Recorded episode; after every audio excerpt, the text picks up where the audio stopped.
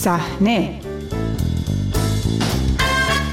نگاهی رادیویی به دنیای تصویری. سلام به شماره تازه از مجله هفتگی صحنه خوش آمدید. من بابک غفوری آذر هستم و این شماره را از پایتخت آلمان برلین و از جشنواره معروف این شهر معروف به برلیناله به شما تقدیم می کنم با صحنه همراه باشید. سینمای جهان. 72 سومین دوره جشنواره فیلم برلین از روز پنجشنبه گذشته آغاز شد. دوره‌ای که پس از دو سال بدون محدودیت‌های مربوط به همهگیری ویروس کرونا با همان برنامه‌ها و شکوه و زرق و برق همیشگی برگزار می شود و ستارگان زیادی از سراسر دنیا پا بر فرش قرمز آن گذاشتند. شناخته شده ترین چهره فیلمساز آمریکایی استیون اسپیلبرگ است که از او به دلیل یک عمر فعالیت هنری پرثمر با اهدای یک خرس طلایی ویژه تقدیر شد. امسال برلیناله در همبستگی با معترضان ایرانی مانع از حضور نمایندگان بخش حکومتی سینما ایران در تمام برنامه هایش شده و در مقابل امکاناتش را در اختیار مخالفان برای باستاب اعتراضها قرار داده است. برگزاری یک سمینار گفتگوی جمعی و برپایی یک فرش قرمز ویژه با حضور سینماگران مخالف و سردادن شعارهایی چون زن زندگی آزادی در آن از جمله این برنامه ها بود.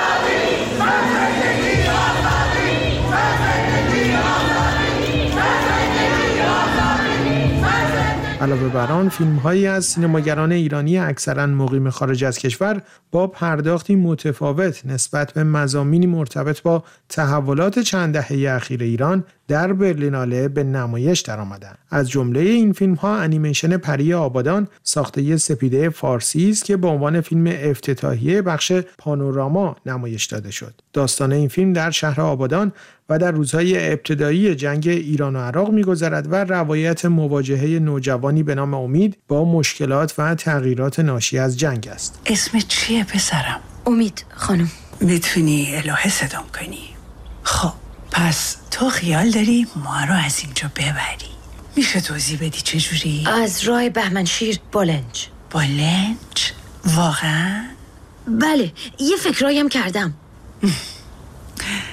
خوبه که آدم امید داشته باشه ولی من هیچ وقت از این خونه نمیرم حتی اگه شهر بیفته دست عراقیا حتی اگه شهر بیفته دست چهرهایی از جمله مینا کاوانی، پرویز سیاد، حمید رضا جاودان، بابک کریمی، محسن نامجو و شبنم طلویی صدا پیشگان این فیلم هستند. در حاشیه جشنواره فیلم برلین با سپیده فارسی کارگردان فیلم پری آبادان گفتگو کردند.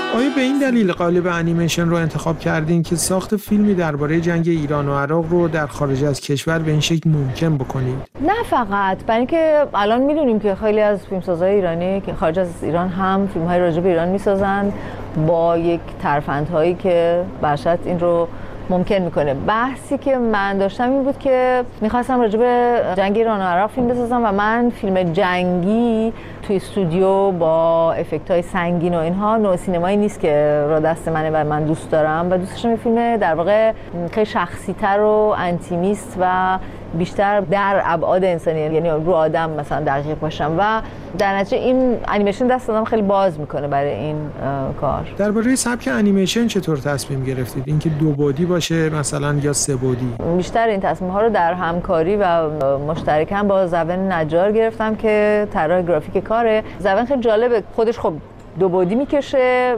و سبک خیلی خاصی هم دارم که دیدید توی فیلم. و منتها تصمیم گرفتیم که شخصیت ها سه بعدی باشن background ها دکورها دو بعدی و البته look فیلم یعنی اون نتیجه نهایی بیشتر به سمت دو بعدی میره. یعنی rendering و کاری که می‌کنیم ترکیب سه بودی و دو بودی هست اما اون ظاهر آخری فیلم چرا دو بودی است. اینا همه تصمیم بود که با زبان مشترکن گرفتیم. یعنی خیلی بحث بود و کار کردیم و تحقیق و اینها و یک چیزی هم که من ازش خواستم و خیلی سریع به این نتیجه مشترک رسیم به این تفاهم که موافقت کردیم بود که من گفتم که باید یه سری از رنگا رو حذف کنیم از تو پلت رنگیمون. برای اینکه شهر در حصر شهر زیر حمله است و جنگ و خصوصا که اگه یعنی همه ماها خوب اینو خوب می‌دونیم. وقتی که به پالایشگاه آبادان حمله شد و پالایشگاه برای ماهها میسوخت. اینکه حجم در واقع سوختی که اونجا ذخیره شده بود. خب این و این همه اون, اون چیز لایه دودی که رو شهر هست و همجور معلقه اینا هم به تدریج که تو فیلم پیش میریم. با توجه به اون رنگایی که ما حذف کردیم سری از رنگایی که خیلی تند و شاد بودن اینا رو ما اصلا نداشتیم تو پلتمون. من از ازش خواسته بودم کار بکنه. و بعدم هی دود اضافه می‌شد غبار و این چیزی که توی شهر جنگی که زیر حمله است دائم. و حتی اون صحنه بارون سیاه که روی شهر میباره و اینها همه صحنه‌ای بود که باشد برای القاء این فضای سنگین شهر در محاصره ما بهش در واقع کمتر سینماگری در خارج از ایران سراغ روایت داستانی مرتبط با جنگ ایران و عراق رفته. به خصوص که جنگ رو هم همیشه در فیلم های ایرانی منطبق و روایت های رسمی حکومت دیدیم. اگر فیلمی درباره تحولات چند دهه اخیر می‌خواستید بسازید چرا به سراغ این مقطع رفتید؟ مثلا سراغ ماهای ابتدایی بعد انقلاب نرفتید. می‌خواستید اینجوری روایت رسمی از جنگ رو بشکنید روزای ابتدایی بعد از انقلاب 57 به زودی خواهد اومد کار بعدی. فعلا الان به این بخش پرداختم ببینید بله همون حرف که یعنی هر... یه ترکیبی از هر دو این هاست. یعنی من خودم همسن و سال امید بودم تقریبا تو اون دوره که جنگ شروع شد و جواد جواهری که نویسنده فیلم نامه است. ایشون هم یه کمی بیشتر ولی برشاد همون هلوش چی میگن نوجوانی آغاز یا پایان نوجوانی.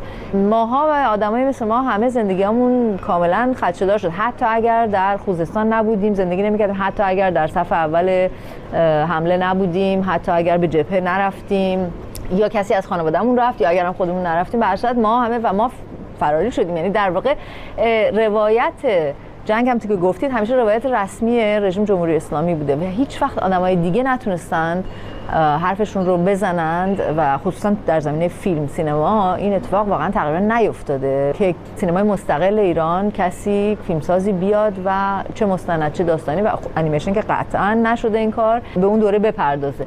و طبیعتا این خیلی برای ما مهم بود و من خودم شخصا. بعدش هم حالا من به عنوان یه زن و اینکه خب به یه شخصیت نوجوانی که به جای اینکه اسلحه برداره حالا یا اگرم وسوسه میشه که این کار رو بکنه بعد با یه راه دیگه ای می‌خواد واقعا مبارزه کنه و مقاومت بکنه. همه اینا مسائلی بود که خب برشت و بعدم بله این حریم رسمی جمهوری اسلامی رو برای دادن تنها روایت از جنگ رو بشکنیم و بگیم که بله روایت های دیگری هم هستن آدم های دیگری هم هستن. کسان دیگری در جنگ بودن مثل شخصیت فرشید که شخصیتی که مثلا به آهنگ فرهاد گوش میده سوت می‌زنه مثلا بهشت مسخره می‌کنه. طبیعتا می‌تونیم حدس بزنیم که احتمالا چپی بوده.